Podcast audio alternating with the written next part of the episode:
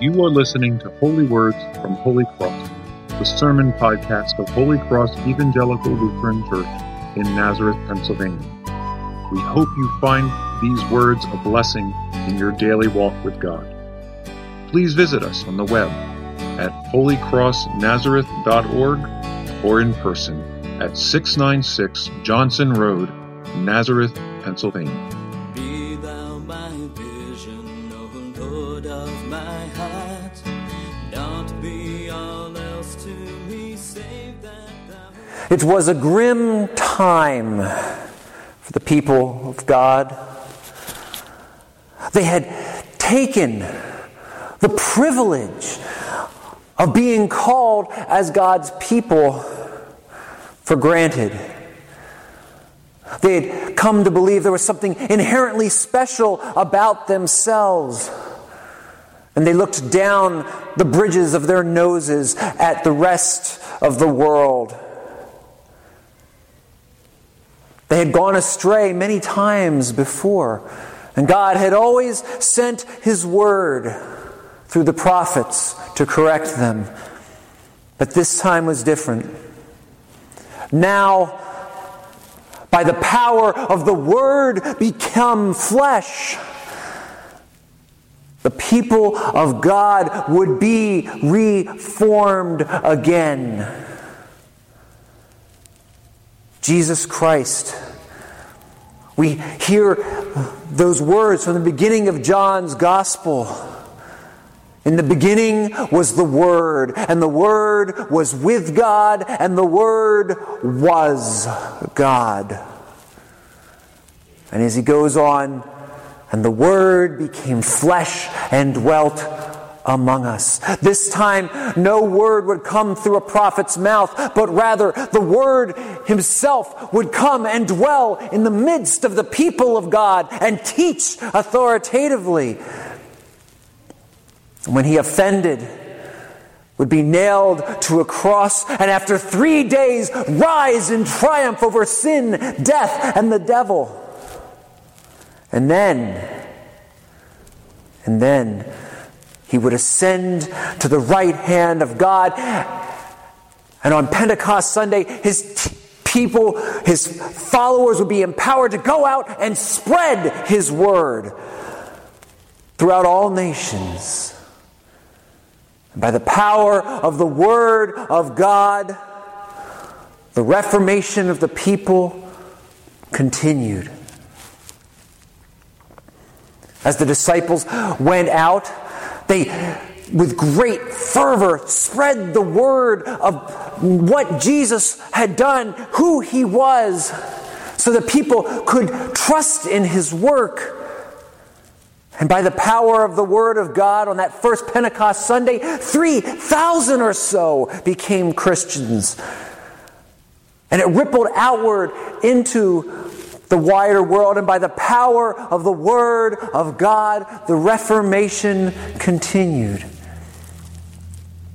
And then, and then those apostles started to die off or be killed off, more to the point.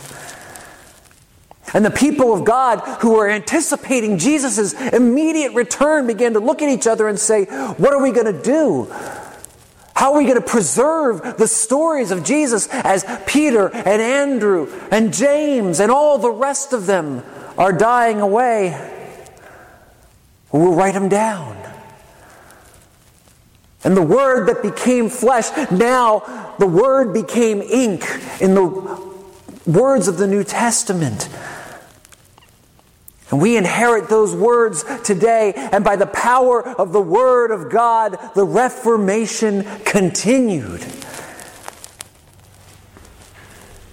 Well, to be a Christian in those early centuries meant to endure persecution. At the very least, you were going to be made fun of by your friends and relations for believing in something as stupid as a Jewish Messiah. And depending on who the emperor was, persecution could go up as high as being fed to the lions or burned at the stake. You had to really believe in what you said you believed in in order to risk those things. But then something changed. The emperor, Constantine, became a Christian. And all of a sudden, whereas to be a Christian before had simply been to court disaster and persecution and maybe martyrdom, now, now everyone wanted to be a Christian because it was a way of social climbing. And a group of people thought we're going to lose something here. We're going to lose our fervor. We're going to lose our committed nature. And they started going out to the desert and wrapping their lives around the contemplation and memorization of those, that word made ink in the New Testament. And by the power of the Word of God, in those early monks, the Reformation continued. Then, like all good ideas, our human nature got in the way, and the monastic movement became dissolute. And by the time a young Augustinian monk named Martin Luther came on the scene in the late 1400s, the monasteries were not bastions of godliness any longer. And this young man was tortured by the idea of a God who simply wanted to send him to hell and was looking for the slightest infraction to do so. In the world in which Martin Luther was born into, the ultimate Christian act was to give the perfect confession and then die right away so you didn't have a chance to, uh, to go out and sin again. Martin Luther viewed God as horribly stringent and demanding. And as he went searching for some way to love God, when in fact he felt like he hated God most of the time, his spiritual director, Johannes Staupitz, said to him, I'm going to send you away to become a scholar of the scriptures. I am sending you, in fact, to the scriptures, which means I am sending you to Christ. The great translator of the Bible, Jerome, had said centuries before that ignorance of the scriptures was ignorance of Christ. And as Martin Luther went to the scriptures, he discovered while studying the book of Habakkuk that the righteous shall live not by their righteous works, not by their perfect confession, but rather by their faith. By the power of the Word of God, the Reformation came into his life. And he began to preach that Word of God to the world. And as it went out, the world was changed, not just among the Protestants, but also among the Catholics, in what we call sometimes the Counter Reformation. But really, it was the same ideas taking form in a Catholic mold, so that today, in 2017, the 500th anniversary of the day that Martin Luther nailed those original 95 points of debate to a door on a church in Wittenberg. Today, we wrote, the Roman Catholics and we Lutherans have an agreement that yes, we are saved by grace through faith, that none may boast. Ephesians 2 8 and 9. By the power of the Word of God, the Reformation continued. Then 20 odd years ago, 25 years ago, a young, recently married man sat on his bed reading the Gospel of Luke. And he said to his young wife, This guy doesn't look anything like the one we talk about in church. And he was converted to the gospel of Jesus Christ. By the power of the Word of God, I became a Christian. And the Reformation continued in my life. And then I started ministering to people. I remember a young woman of 16 who had had an abortion, and her parents had kicked her out of the house after arranging for the abortion and driving her to the abortion clinic. They then kicked her out of the house for having it. And as I met with her, and she told me that she was terrified of God's forgiveness because if she felt forgiven, she was afraid she would be just like everyone else who had an abortion and hadn't cared. And I shared with her, I opened my Bible and shared with her from this place and that place and that place, talking about the unmerited grace we have in Jesus Christ. And as the tears started to flow by the power of the Word of God, the Reformation continued in her life. And so it is with each of us. As we encounter the Word of God, we become convicted of our need for a Savior as we measure our lives against the perfect righteousness of God and what humanity should look like if we were truly made in God's image and we're not living that way.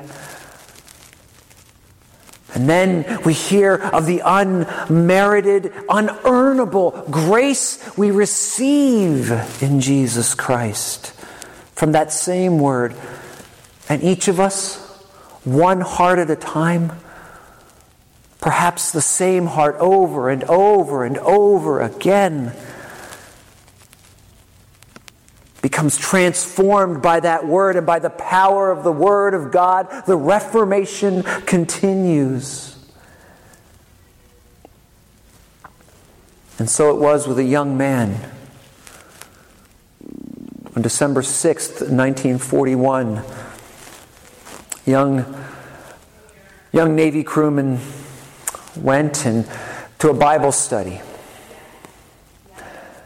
And as he sat with about 15 other naval, eh, other, not officers, they were just enlisted men, as he sat with them, the Bible study leader asked them, You know, just tell me, we're out first night together, tell me your favorite Bible verse. And suddenly his mind went blank. He, he had gone, grown up going to church three times a week with his family, and all of a sudden he couldn't remember even one verse of the Word of God. And as it, they went around the circle, he suddenly finally remembered John 3:16, God so loved the world. Okay, I'm ready. I'm ready. And then then the young young man right before him took his verse. and he was left blank. As he lay in bed that night following his Bible study, he said to himself, Roy, you are a fake.